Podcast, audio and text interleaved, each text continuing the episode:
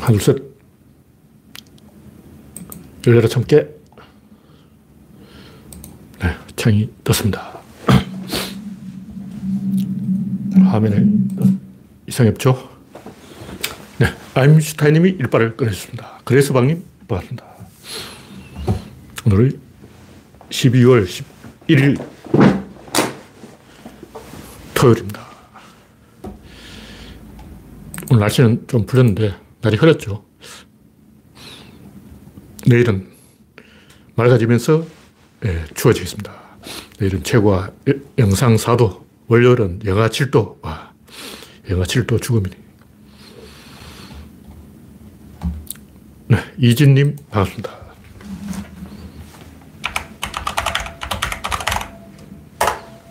우상객님 어서오세요. 현재 열일곱 명이 시청입니다. 화면에 이상이 있으면 말씀해 주시기 바랍니다. 구독자 이천사백사십 명입니다. 여러분의 구독과 좋아요는 저에게 큰 힘이 됩니다. 우선님, 당근님 반갑습니다. 예, 현재 이십삼 명. 네, 바로 이 시작하겠습니다. 첫 번째 곡지는 줄리의 진실. 아, 줄리 타는 거 너무 많이 해서 이제 지겨워, 지겨워. 별 할 얘기도 없는데 뭐 오늘 또 윤석이 사고 하나 쳤더군요. 무슨 이 강원도 어디 가서 무슨 간담회를 했는가 본데 이 음성 틀면 막 고함 지르고 난리 나요. 소, 소리 좀 나고.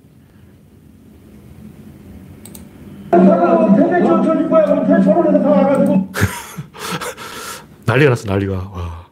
그렇게 윤석열이가 쇼를 하고 사진만 찍고 가니까 사람들이 불타고가 나서 막 항의를 하는 일 분 사십사 초짜리 동영상이 펌프엔가 올라왔는데 난리야, 난리. 와. 윤석열은 하루라도 사고를 안 치면 입안에 가시가 돋는가 봐요. 네. 콧불수님, 소흠님, 신동희님, 코코님, 반갑습니다. 이 첫 번째 얘기는 줄리, 줄리의 진실. 별게 아니고,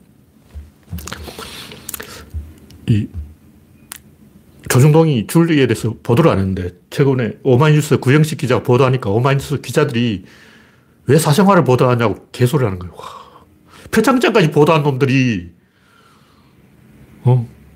권력형 비리 찾는다며. 표창장이 권력형 비리냐고. 그거 입시하고 아무 관계도 없는 건데. 아, 일가족을 난도질 해놓고 그 줄리가 왜 사수, 사생활이야. 콜걸 운영하느냐. 미국에도 콜걸 사건 많았는데 뭐 상원 의원이 콜걸하고 관계됐다. 미국 뉴스에 가끔 나오잖아요. 나라가 확 뒤집어진다고. 그럼 런석기도 사생활이냐? 청바지에 정액이 묻었건 말던 그럼 런석기도 사생활이냐고. 그거 가지고 왜 클린턴을 탄핵해? 야, 씨. 말이 되냐고요. 미친 거 아니야.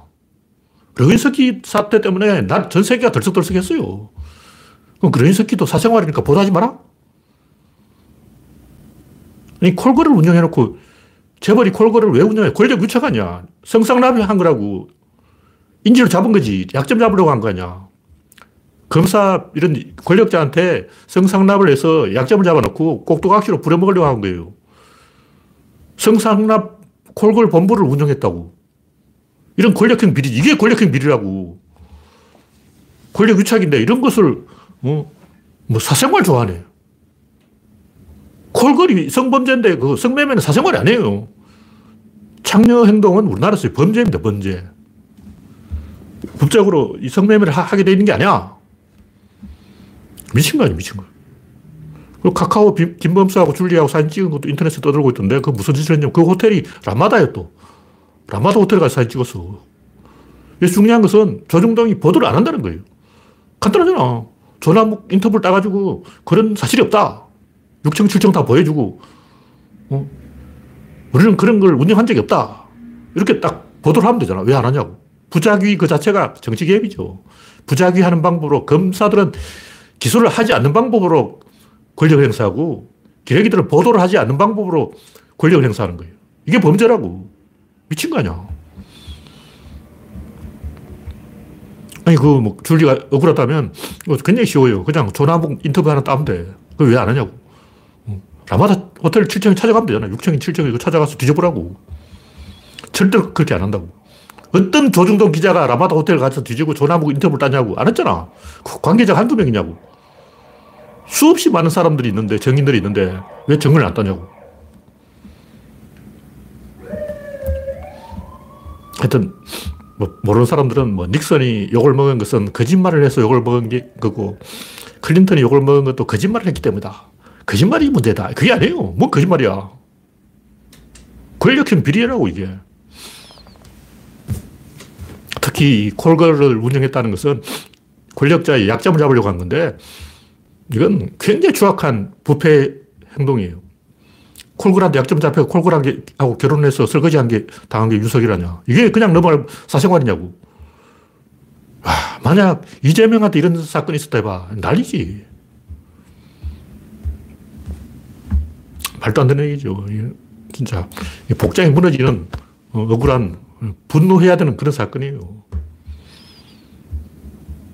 재벌이 콜그라를 인용해서 권력자 약점 잡은 거예요, 이거는.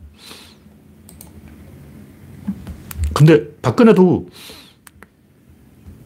최동욱을 임명할 때 약점 잡아놓고 사생활 다 조사해놓고 국정원 시켜서 개인 비리 다 조사해놓고 임명했다고. 약점 잡아서 정치하는 걸 이걸 문재인이 안 한 거야. 그래서 이렇게 된 거예요. 윤석열, 최재형, 홍남기 다 약점 잡아서 뒷조사해서 하, 하, 해야 되는데 그렇게 안 하고 정정당당하게 했기 때문에 이런 꼴을 당했다고. 그 이 말은 지금까지 다 약점 잡았다는 얘기죠. 약점 안 잡고 똑바로 한 사람은 김대중, 노무현, 문재인, 요 세 사람밖에 없어. 전부 약점 잡아놓고 뒷조사해놓고 하는 거야. 이런 식의 비열한 뒷거래가 먹힌다고 생각하는 그 자체가 이 나라 지식인들이, 엘리트가 전부 썩었다는, 서울대 놈들이 전부 썩었다는, 윤석이 서울대 학생들을 존경하는 서울대 동문 일 위 아니야. 서울대생이 존경하는 동문 일 위가 윤석열이라고. 썩은 거야. 서울대 통째로 폭파해야 돼. 저런 대학 있을 가치가 없어. 대한민국 서울대 있을 필요가 없다고. 저게 대학이야? 쓰레기 집단이지. 서울대라고 부르지 말고 서울 중, 중학교라고 불러. 범죄자를 존경하는 게 무슨 대학이냐고. 차라리 초등학교 나온 이재명이 낫지. 초등학교 나온 놈보다 못한 거 아니야. 부끄러운 줄 알아야지, 진짜. 와, 진짜. 인간들이 배알도 없고 설계도 없고 간도 없어, 이놈들은. 부끄러운 줄 모르는 놈들이야. 네. 최정수님, 김동호님, 김정환님, 우창님, 박영진님, 반갑습니다. 이 정도로 이야기하죠. 뭐 더 이상 이야기해봤자 하도 많이 이야기했어요. 이제 이야기하고 싶지도 않아요. 그 썩은 동네에 대해서는. 다음 곡기는 이재명이 경북표를 가져오는가. 무슨 말이냐면, 이 경상도 사람이 문재인에 대해서 막 분노를 하는 건 있는데, 이재명에 대해서는 아직까지 무슨 태도를 못 정했어요. 문재인에 대한 분노만 가지고 이 경상도, 특히 경북 사람들을 투표장으로 유인할 수 있는가? 저는 조금 회의적으로 보는. 옛날에 비해서 오 퍼센트만 떨어져도 그게 큰 숫자예요. 오 퍼센트가 적은 숫자가 아니야. 이, 이명박근혜 때는 그쪽 동네 사람들 다 미쳐가지고 눈 뒤집어졌어요. 왜냐면 정권을 뺏겨본 적이 없거든. 오십 년 동안 정권을 가졌는데 십 년 동안 뺏겼으니까 다 돌아가지고 도시 분위기가 심상치 않아서 그 내가 그쪽을 잘 못 가서 무서워가지고 막 길거리 걸어가는 사람들이 막 노무현 저 빨갱이 아이가 하고 돌아다니는데 무서워서 그 동네를 갈 수가 없어. 동네에서 제일 그 상태가 안 좋은 사람들이 막 소리 소리 지르고 다니고 막, 와, 가끔 이제 전화로 분위기를 좀 물어보면 막 여기 난리 또 난리 난리 그러고 막 가서 경상도 사람하고 좀 이야기를 해봤는데, 와, 내 집 앞에 십육 차선 고속도로 닦아줘봐라. 내가 문재인 찍어주나. 그러고 막 핏대를 올리는 거야. 그래서, 아, 지금 장난이 아니구나. 경상도는 이, 이 사람 사는 동네가 아니구나. 저, 전부 이 정신병원에 집어넣어야 될 판이구나 하고 제가 도망쳤어. 경상도에 도저히 거기서 짜장면도 못 먹어. 재빨리 충청도로 튀었어요. 놀러 가다가도 잘못 가서 대구 쪽, 어, 차라리 대구는 괜찮아요. 저 마산 쪽하고 저 안동 쪽, 영주 쪽, 이쪽으로 가면 더 살벌해. 오히려 대구 사람이 조금 점잖아요. 대구 가서는 제가 저, 점심을 먹어도 좀 편안하게 먹었어요. 수성구 그쪽은 좀 괜찮아요. 대구 중에서도 수성구가 괜찮아요. 변두리로 갈수록 제일 제가 당황한 게 거제도, 거제도. 와. 거제도 사람들은 막 눈이 뒤집어져가지고 막 너무 빨개, 아이가. 식당에서 밥을 못 먹게 소리를 지르대는 거야. 근데 지금 제가 어떤지 분위기 그 정도까지는 아닌 것 같아요. 그 정도는 아니다. 그냥 문재인 욕하지. 이, 이 사람들이 왜 그러냐면 문재인 욕하는 건 결국 박근혜 때문이죠. 자기들 모욕했다 이거죠. 이재명에 대해서는 개념이 없다고 봐야 되는데, 왜냐면 동기가 없어. 윤석열은 경상도 사람이 아니야. 원래 팔은 안으로 굽기 때문에 한 다리만 건너도 시큰둥해져요. 호남 사람들 하도 당해봐가지고 이재명이라도 찍어야 되는 상황이고, 경상도 사람 당해본 적이 없기 때문에 꼭 찍어야 될 이유가 없는 거예요. 박근혜는 왜 찍었냐? 당했지. 김대중, 노무현 십 년 동안 당했다고 생각했기 때문에 복수해야 된다고 박근혜 찍은 거고, 과연 이 사람들이 오 년 동안 문재인한테 당했냐? 아니에요. 덜 당해서 좀 더 당해봐야 돼. 경상도 사람들은 당한 게 아니야. 그래서 그때처럼 눈에 핏발이 선 건 아니고, 뭐 제가 요즘 경상도 쪽으로 잘 안 가봐서 잘 모르는데, 내 집 앞으로 십육 차선 고속도로 찍어 만들어줘봤자 내가 이재명 찍어주나 봐라 하는 사람은 아마 오 년 전하고 좀 다를 것 같아요. 오 년 전이나 십 년 전이지. 십 년 전 박근혜 될 때는 진짜 장난이 아니었어. 장난이 아니었어. 와, 살벌했어요. 그래서 윤석열은 경상도 사람이 아니기 때문에, 이 무슨 얘기냐면 한 다리 건너서 안 다리는 굉장히 큰 영향을 미쳐요. 경상도 사람들은 박정희하고는 한 다리 건너면 전부 연결돼. 연결 안 되는 사람은 경상도 사람 전부가 연결돼요. 내 사돈에 사촌에 누가 아는 사람이 박정희하고 어떻게 연결되는데 다 이렇게 연결돼. 그러니까 직접 자기하고 연결이 안 되지. 근데 자기 아는 사람하고 아는 사람이 두 다리만 건너면 백 퍼센트 박정희, 이명박, 박근혜하고 연결됩니다. 우리나라 바닥이 굉장히 좁아요. 좁은 바닥이기 때문에 내 아는 사람이 아는 사람이 뭐라고 말했더라 이 말이 내 귀에 들어오는 순간 투표장에 가서 국힘당을 찍을 수밖에 없는 거예요. 여기 안, 안면이 있다는 건 엄청나게 무서운 거예요. 근데 다 안면이 있어. 박정희하고 박정희가 이십 년 동안 독재를 했기 때문에 그 정도 하다 보면 한 다리 건너서 전부 박정희 친구야. 그렇게 돼 있어요. 근데 이제 윤석열하고는 내 아는 사람이 아는 사람이 윤석열의 뭐다 뭐 이런 식으로 이야기하는 사람이 경상도에 없을 거라고. 윤석열은 경상도 사람이 아니야. 이 차이 굉장히 큰 거예요. 제가 봤을 때는 경상도에서 그 투표율이 한 오 퍼센트는 국힘당 쪽이 떨어지지 않을까. 큰 숫자다. 그런 얘기죠. 다음 곡지는 이수정의 국모 탈영. 이 양반이 또 사고 한번 쳤는데, 뭐 대, 대통령 뽑지 국모 뽑냐. 이 말은 김건희가 콜걸이라는 걸 자기 입으로 인정한 거예요. 자기 입으로 인정했어, 이거는. 너 국모 뽑는다 그러냐? 김건희가 문제라고 안 했어. 거짓말한 게 문제지. 나쁜 짓을 할수록 수렁에 빠져드는 거죠. 왜냐하면 이거 예민한 부분을 건드리는 거야. 만약 이수정이 좀 생각이 있는 사람이라면 침묵해야 돼, 침묵. 진짜 이성님 핍박, 핍박, 핍박받을 때는 조동연 사건에서는 침묵하고 있다가, 어, 조동연을 도와줘야지. 왜? 김건희를 두둔하냐고. 와. 완전히 사건이 다른 경우죠. 하여튼, 이수정의 국모 탈행은 제가 볼 때 내가 김종인이라면 벌 잘랐어. 이게 계속 뉴스에 나오면 전혀 도움이 안 돼요. 국힘당에. 이런 걸 가지고 말한다는 것 자체가 뭐냐면, 이수정은 윤석열 당선에 관심이 없는 거예요. 그냥 자기가 티비에 한 번 더 나오려고 고함 지르는 거야. 이 때리는 시어머니보다 말리는 시누이가 더 밉다 그러는데 딱 그런 시누이 행동을 하고 있는 거예요. 네, 다음 곡지는 안철수의 거짓말 시리즈. 와, 어떤 사람이 안철수 거짓말 시리즈를 모아놨는데 제가 보니까 좀 충격적이었어요. 안철수가 이 정도로 사기꾼인지는 내가 생각을 못했어.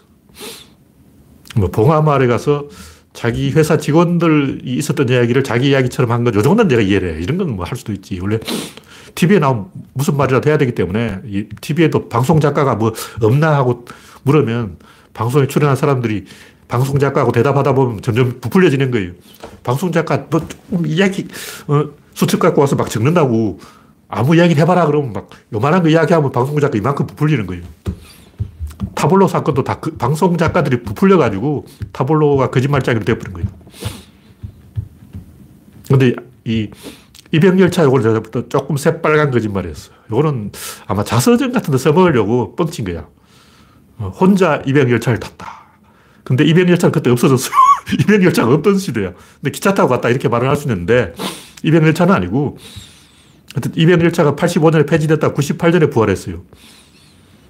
근데 안철수 마누라가 입소날 기차 태워서 보냈는데, 음, 이 말은 이 안철수가 강호동하고 했는 말이 전부 거짓말이라는 얘기죠.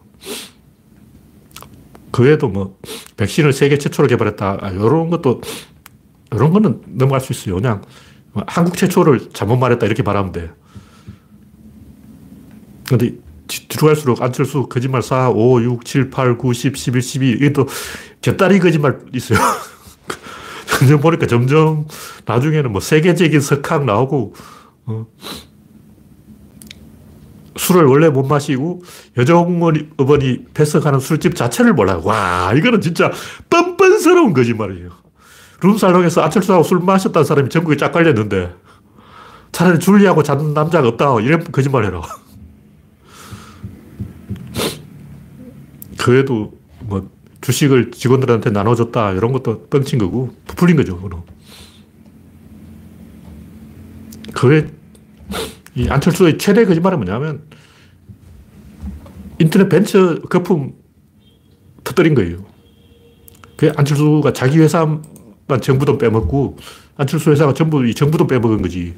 버이설이 백신을 어디에 깔았냐고 다 정부 서버에 깔은 거예요. 구, 국민 세금으로 사준 거라고 이게 다.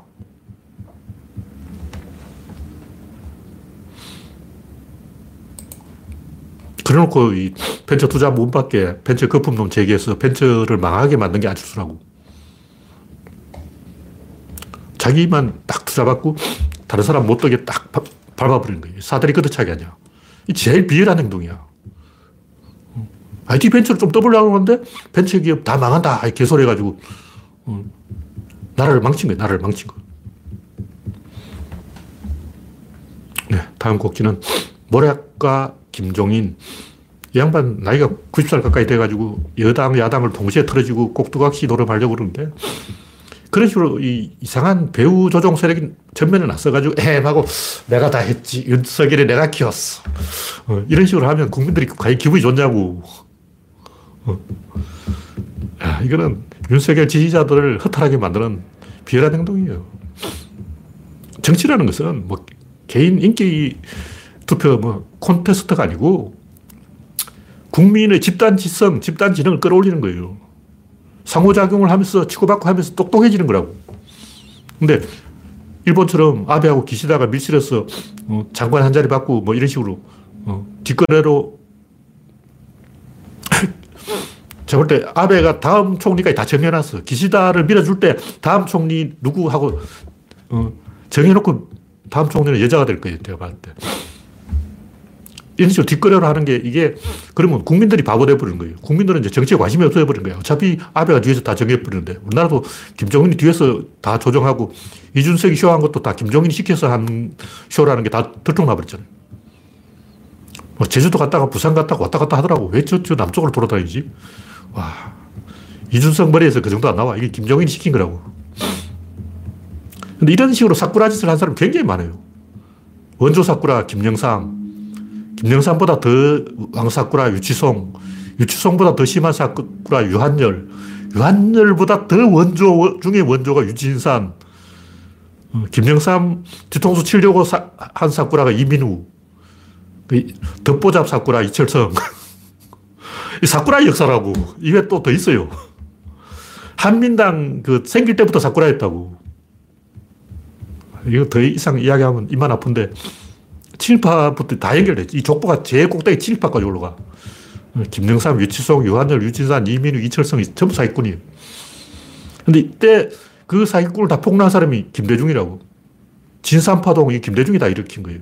김대중이 없었으면 사쿠라가 그냥 넘어갔어. 사람들이 아, 야당 총재가 자기 지역구를 박정희한테 팔아먹었는데도 그냥 어, 꿀먹은 벙어리가 돼서 가만히 있는 거야. 김대중 혼자서 떠들어서 이렇게 사쿠라들을 폭로한 거라고. 정치판이 개판인 거예요. 김한길 아버지 김철 이 양반도 사쿠라지. 전두환 밑에서 사회당 해가지고 건배치 한번 달아먹고. 와.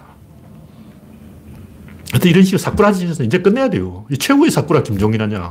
그 사이에 또 사쿠라 김종필이 있고. 김종필은 그래도 제 이해를 해요. 김종필은 그래도 이 자기도 한번 해보려고 하다가 그렇게 사쿠라 짓가 된 거야. 근데 지금 유치송, 유진산, 유한열 이런 놈들은 자기 당을 팔아먹은 놈들이에요. 김정삼은 자기가 대권 잡으려고 사꾸라지 됐고, 유진산, 유한열, 이거는 야당을 그냥 팔아먹은 거예요. 뒷돈 받고 야당 팔아먹었다고. 네, 이 정도로 이야기하고. 다음 곡지는 고립주의 일본. 이 마크라, 마크롱이 일본 가려고 하다가 일본에서 오지 마라고 해서 뭐 방일이 취소된가 본데, 제 자세하게는 안 읽어봤지만 오미크론이 무섭다고 열도를 아예 그릇 잠갔어요. 와. 제가 하고 싶은 얘기는 뭐냐면 심리적 지정학. 지정학이 이, 그 나라 발전에 거의 대부분을 차지한다고 보면 돼요. 왜 영국은 그랬냐. 아, 지도 딱 펼쳐놓고 보면 아, 영국은 그렇게 할 수밖에 없구나. 이게 답이 나와요. 왜 독일은 그러냐. 아, 동유럽을 딱 보라고. 어, 폴란드, 벨로루시, 러시아를 보라고. 그러면 아, 독일은 그렇게 할 수밖에 없구나. 프랑스는 그렇게 할 수밖에 없구나. 답이 딱 나오는 거예요.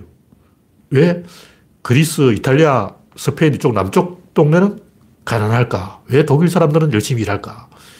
이게 하루 이틀 사이에 결정된 게 아니고 굉장히 역사가 오래된 거예요. 필연적으로 그렇게 될 수밖에 없었어. 구조적으로 그렇게 돼 있다고. 아니, 그 외에도 카톨릭과 개신교 대결 뭐 이런 것도 있어요. 카톨릭이 괴롭히니까 세금 안 내려고 유교노들이 다 북쪽으로 도망간 거죠. 그래서 독일 쪽으로 많이 도망을 갔기 때문에.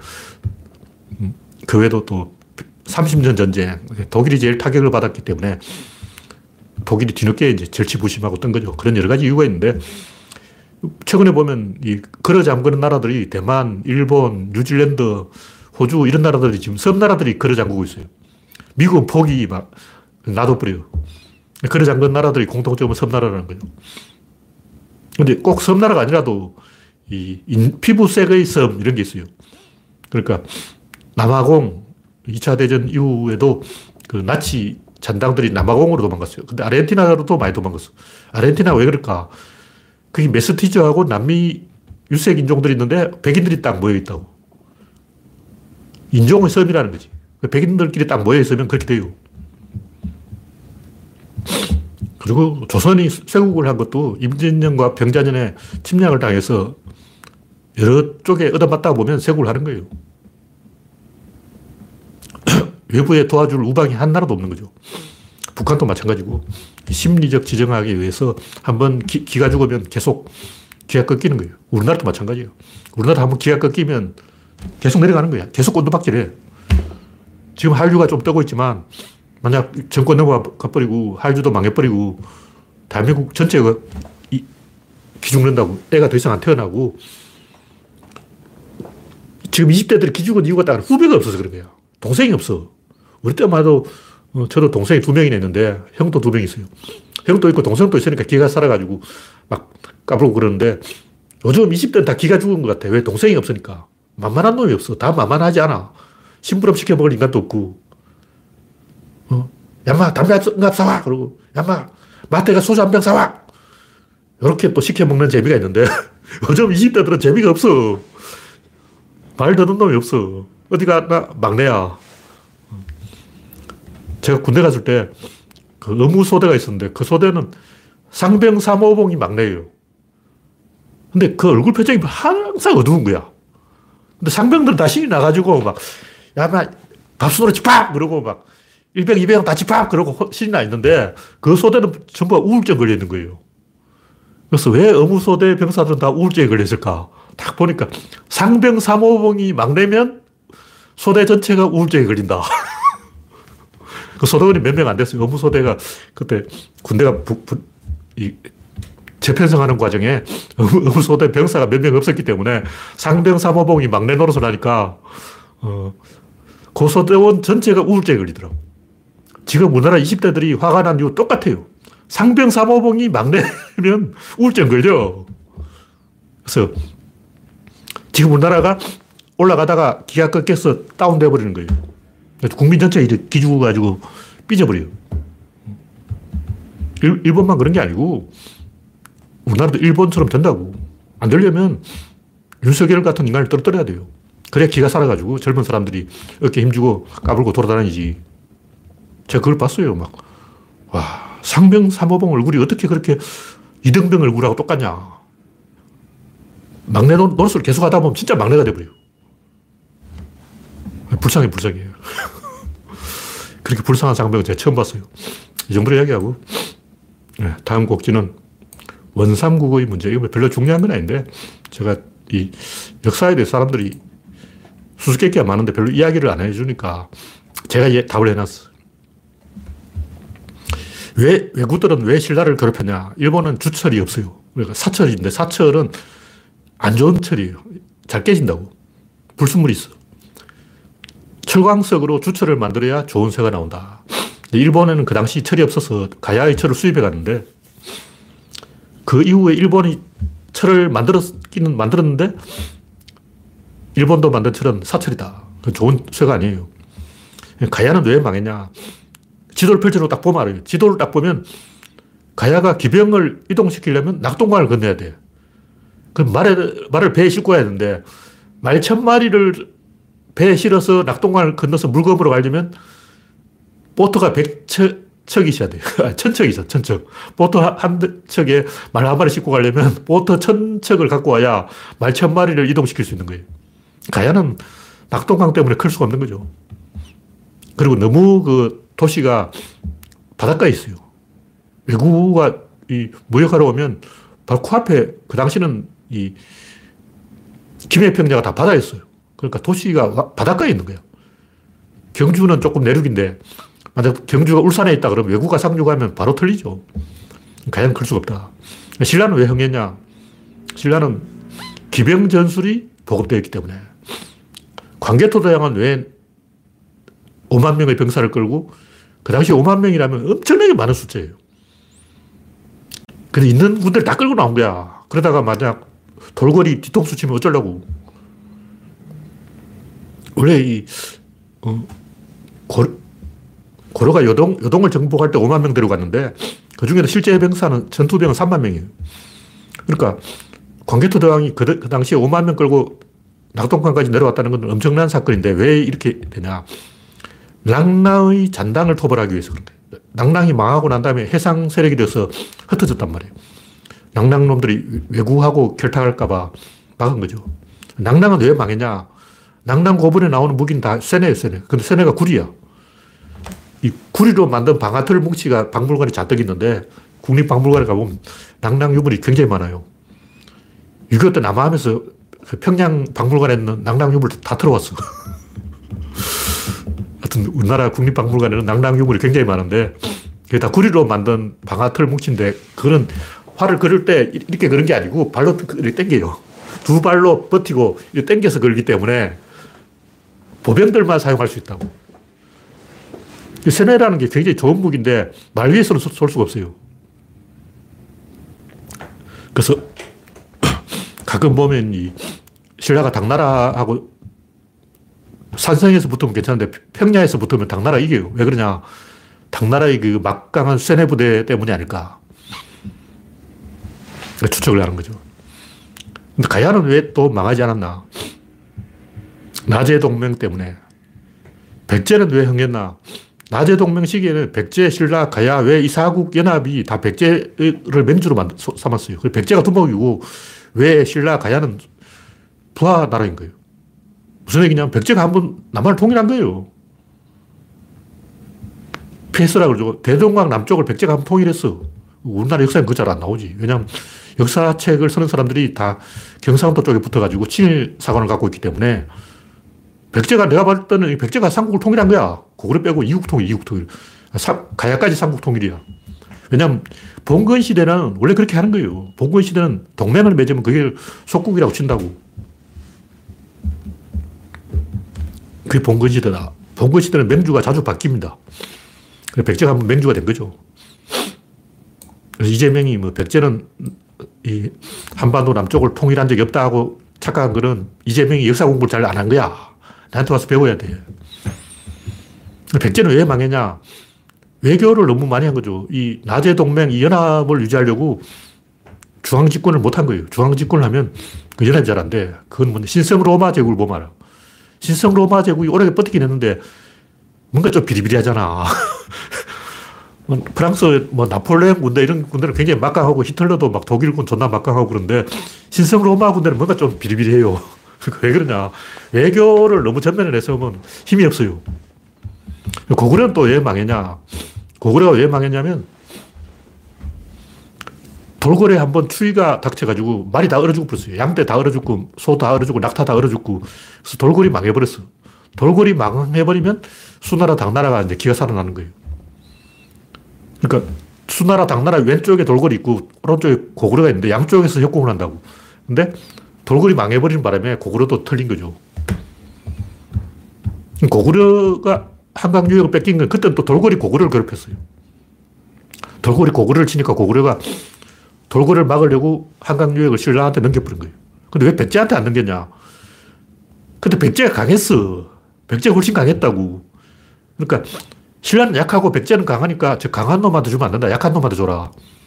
되찾아오려면 약한 놈한테 맡겨놔야 되는 거예요. 한강 유역은 왜 신라가 먹었나? 돌고래 고구려를 치는 바람에 먹었다. 그럼 백제는 왜 한강 유역을 뺏겼냐? 고구려가 신라하고 내통했기 때문이다.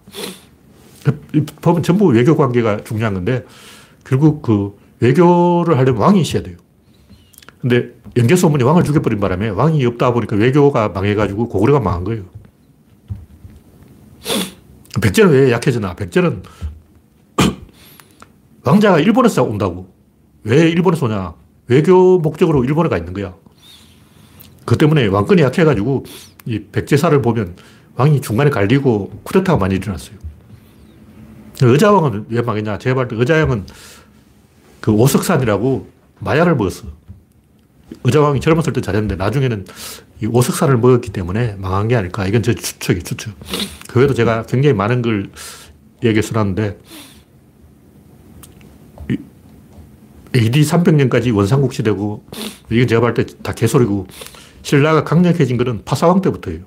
근데 왜 이야기를 하냐면, 파사왕이 이 신라의 중원군주고, 사실 어떻게 보면 파사왕이 신라를 만든 왕, 건국 왕인데, 왜냐면 왕성을 쌓아야 왕이에요. 성이 있어야 왕이지, 성도 없으면 무슨 왕이냐고.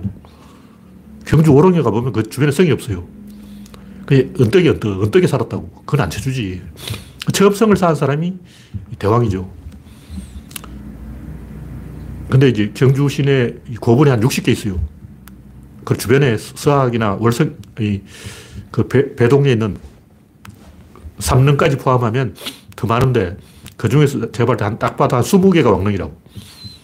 그럼 나머지 사십 개는 뭐냐? 왕비, 갈문왕, 이런 능이라고. 왕, 왕비, 갈문왕을 한 삼백 년간 이렇게 대충 보면, 아, 한 육십 명 나와요, 숫자가.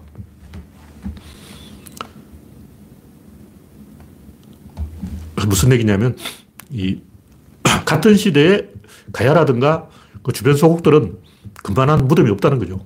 그러니까 신라가 경주 이름만 차지했다면 그렇게 큰 무덤이 있을 수 없죠. 뭐 그런 얘기고. 하여튼 이거는 뭐 별로 중요한 게 아니고. 이런 얘기가, 제가 지금 한 얘기가 교과서에도 안 나오고, 책에도 안 나오고, 나무위키에도 안 나오고, 그래서 제가 이야기하는 거예요.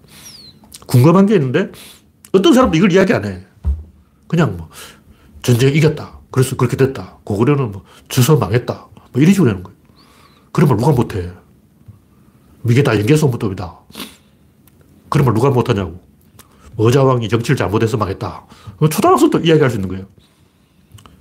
본질을 가지고 이야기하죠. 광개토대왕이 왜 남쪽으로 쳐들었나. 그냥 신라를 도와주려고. 신라 도와주려고 뭐 뭐하러 거기까지 오냐고. 오만 병력을 그냥 딱딱 긁어서 온 거예요. 있는 군대, 없는 군대 그렇게 다 끌고서 내려오면 뒤통수 틀린다고. 뒤에서 돌고래 쳐들어오는 거야. 항상 그런 이 밸런스가 있는데 그렇게 해야 되는 이유가 있었던 거예요. 낭낭 때문에, 낭낭. 낭낭 세력이 싹 틀려서 고구려한테 망해서 없어지고 싹 사라진 게 아니고 일본 쪽으로 많이 도망갔다고 봐야 되는 거죠. 그런 걸 사, 역사학자들이 이야기를 안 해주니까 제가 이야기하는 거예요.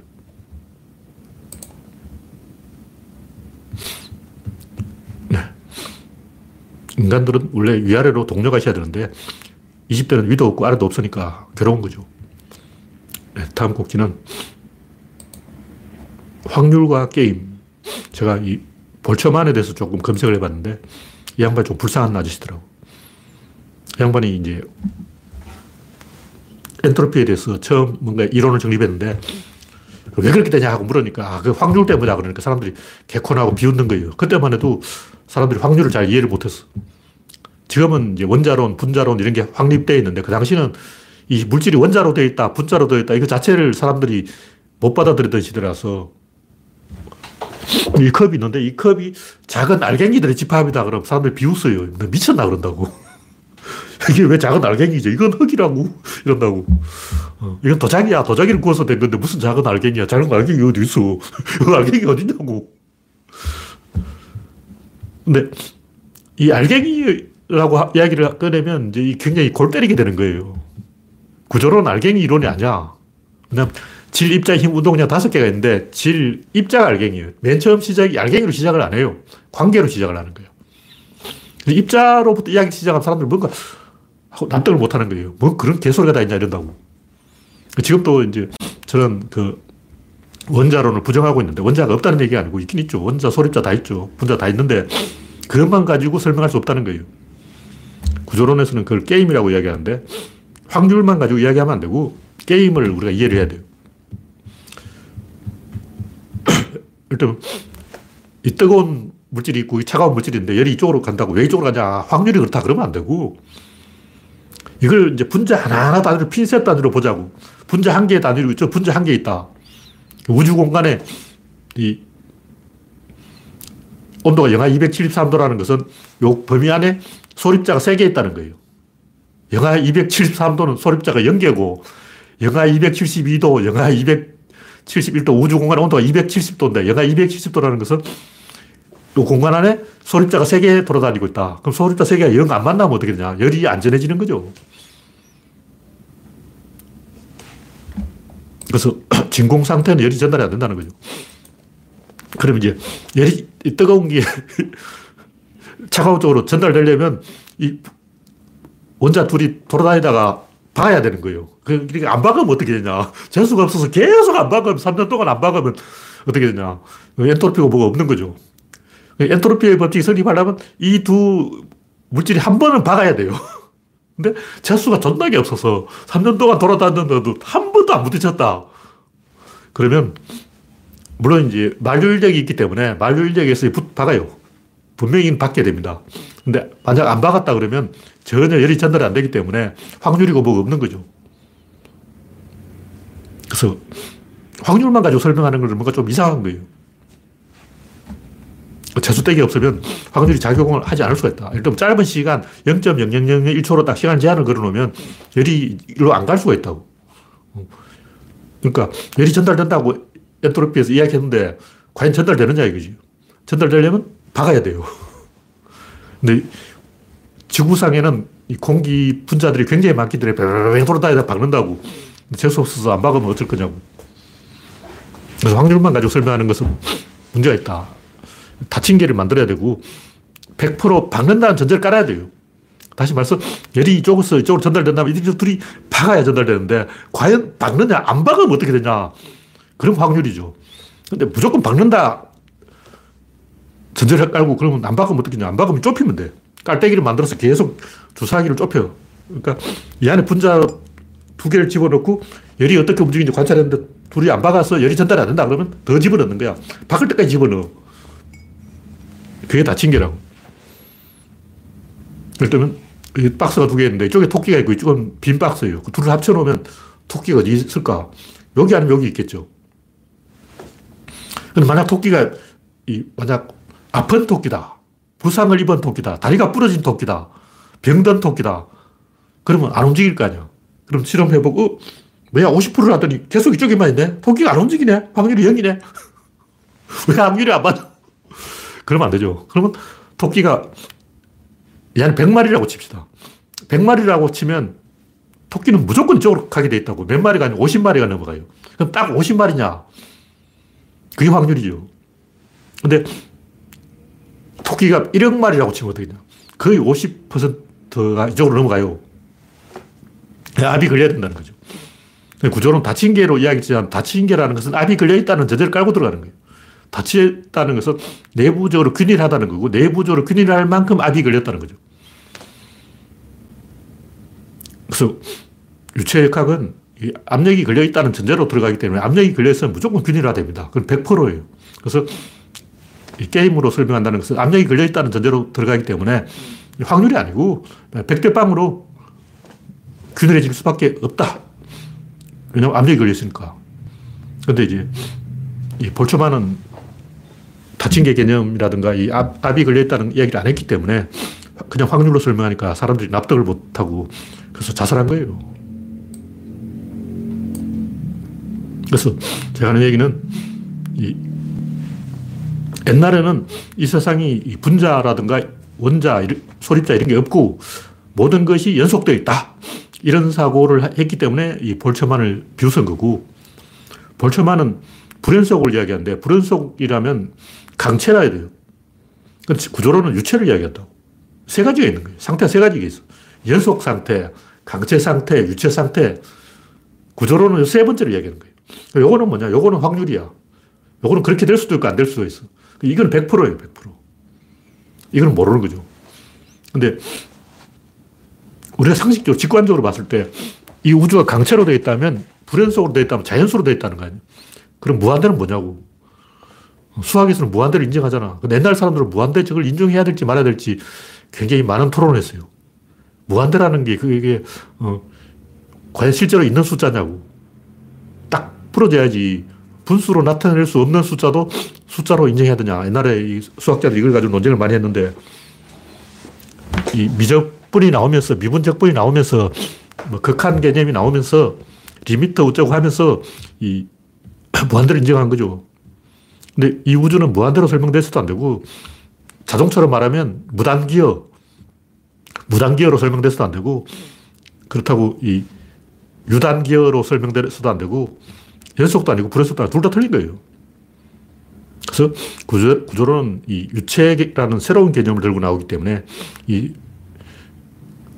옛날의 불연속적 사고와 이 볼처만의, 아니, 옛날의 연속적 사고와 볼처만의 불연속적 사고하고 완전히 다른 이 새로운 사고를 들고 나오고 있다.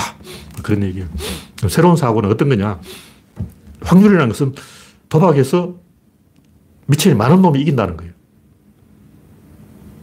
근데 구조론은 뭐냐면, 이 도박이 아니고 무조건 힘센 놈이 이기게 돼 있어. 룰을 그렇게 정한 거야.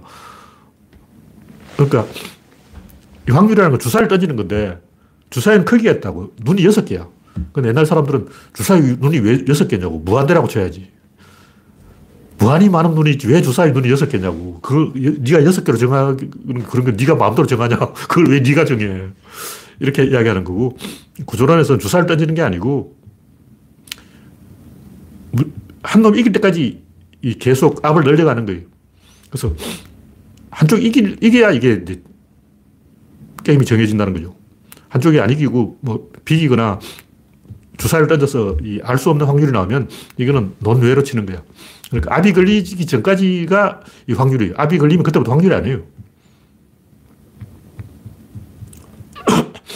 무슨 얘기냐면 이 상자 두 개 있는데 여기에 소립자 한 개가 들어있다. 온도가 몇 도냐, 이 열이 이쪽으로 전해지느냐, 이런 소리 하면 안 된다고.